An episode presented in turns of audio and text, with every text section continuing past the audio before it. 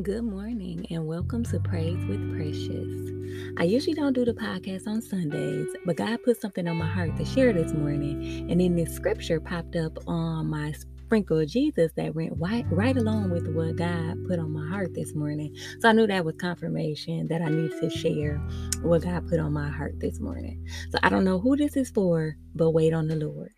The scripture popped up on the Sprinkle of Jesus app, Psalms 27:14. Wait for the Lord. Be strong and let your heart take courage. Wait for the Lord. And that was confirmation for me. Share this because what God told me to share was to remember to always seek God before making any decisions. God will always lead and guide us in all areas of our lives. Please seek God first before making any moves. In Jesus' name, I pray.